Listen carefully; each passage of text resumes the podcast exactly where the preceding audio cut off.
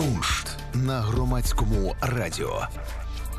Інформація, яка наповнює.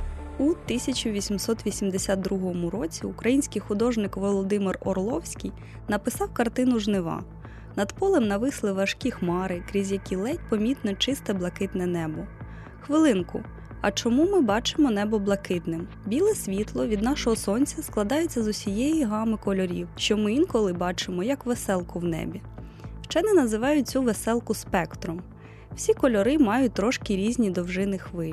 У червоного кольору найдовша довжина хвилі, у синього значно коротша.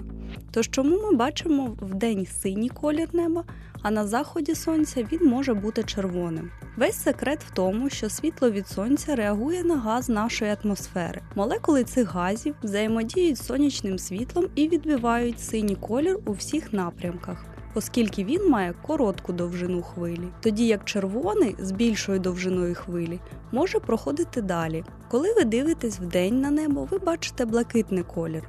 Оскільки атмосфера Росії є саме блакитний колір, то чому на заході сонце виглядає червоного кольору?